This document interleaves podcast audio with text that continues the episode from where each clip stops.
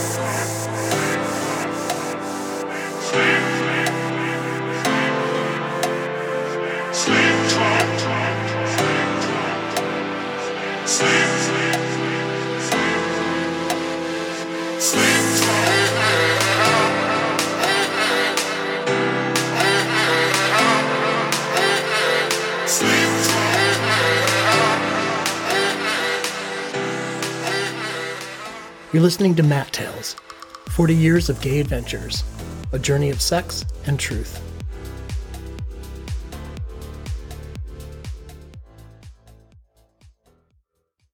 Breathe.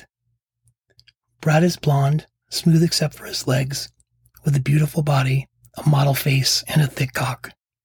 We've met on the phone line, and I decide that if he fits even 60% of his description of himself, I'll still feel intimidated. He's told me he's aggressive and likes kink play, but I have little experience in what that means, but I go with it. When he walks into my East Village apartment, I'm stunned that he doesn't turn and leave, but he's also charming as fuck and actually makes sure I know that he wants to stay. He puts his bag down and I offer him a drink. He shares it with me, which I think is hot and intimate, and I gesture to my bedroom and we go in.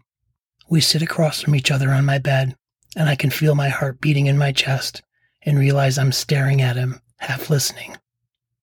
He sees it and likes it, and I like that.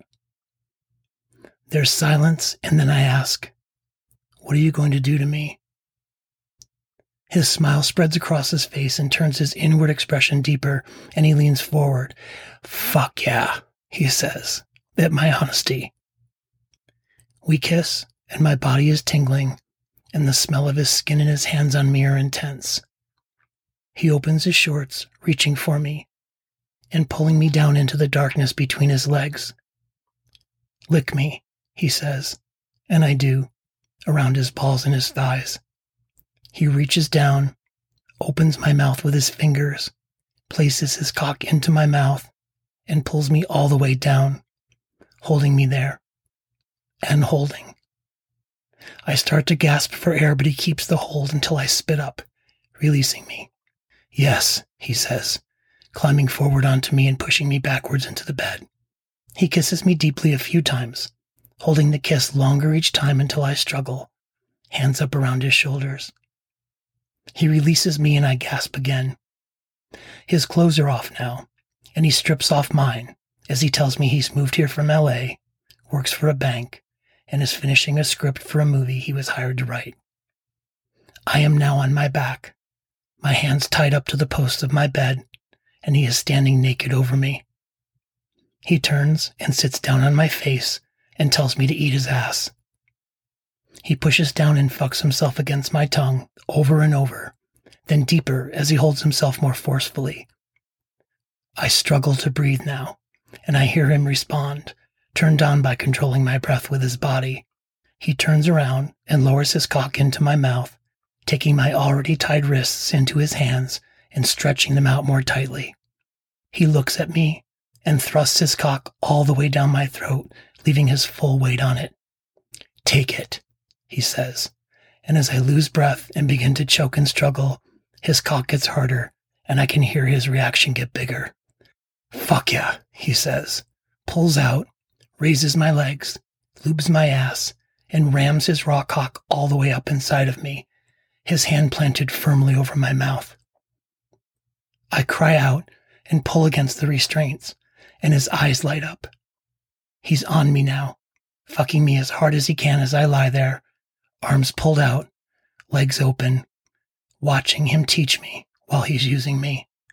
I feel his muscles contract and his cock swell as he gets closer, and the pillow goes over my head just before he releases himself into me. You're listening to Mat Tales 40 Years of Gay Adventures, a journey of sex and truth. Come more than once for more stories. Go to matttales.com, follow me at Mat Tales Gay Adventures on Instagram and Facebook, or DM me at matttelespod at gmail.com, and we'll talk about making a tale of our own. Here's a preview to Sex Club, Mat Tales After Hours, the new podcast from the creator of Mat Tales 40 Years of Gay Adventures. Check it out on all the podcast platforms. You're checking into Sex Club, Mat Tales After Hours. I'm Matt, your host and the creator of Mat Tales 40 Years of Gay Adventures, the autobiographical erotica podcast. In Sex Club, I'll talk to guests about gay sex through the last 50 years, from cruising in phone lines to apps and cams. You'll hear tales from other guys and get to tell your own. Each episode will include a live moment, because you should never leave Sex Club until you get what you want. She runs out to the car, I rolled down the window and said, I need to tell you I'm gay. And I rolled up the window and drove off.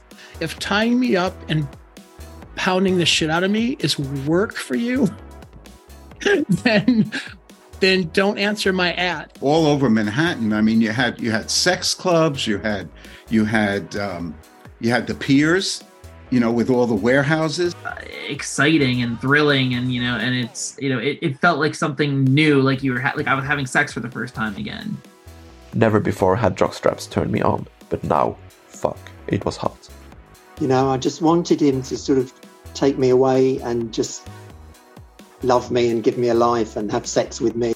It's very secluded, like in the bottom floor of some old building that no one really uses anymore. And then we'd be out all night at these clubs because the music would just play until four or five in the morning, and then you'd go out to an after hours place. Sex work to me is, I mean, it's work. It's called sex work for a reason, you know. Once you let people know who you are, they'll come to you. Like your people will come to you, and the ones that don't, you don't want them anyway. Oh, oh. And guys, it's just guys fucking, and that's all it needs to be. Someone's like, "What does your Prince Albert taste like, Rocco?" And I'm like, "I don't know. Why don't you tell me?" What's cruising? How do you cruise? Like, what would you tell them? Finding a safe space to stare someone down. You can find new Sex Club episodes coming soon. Hard and more than once.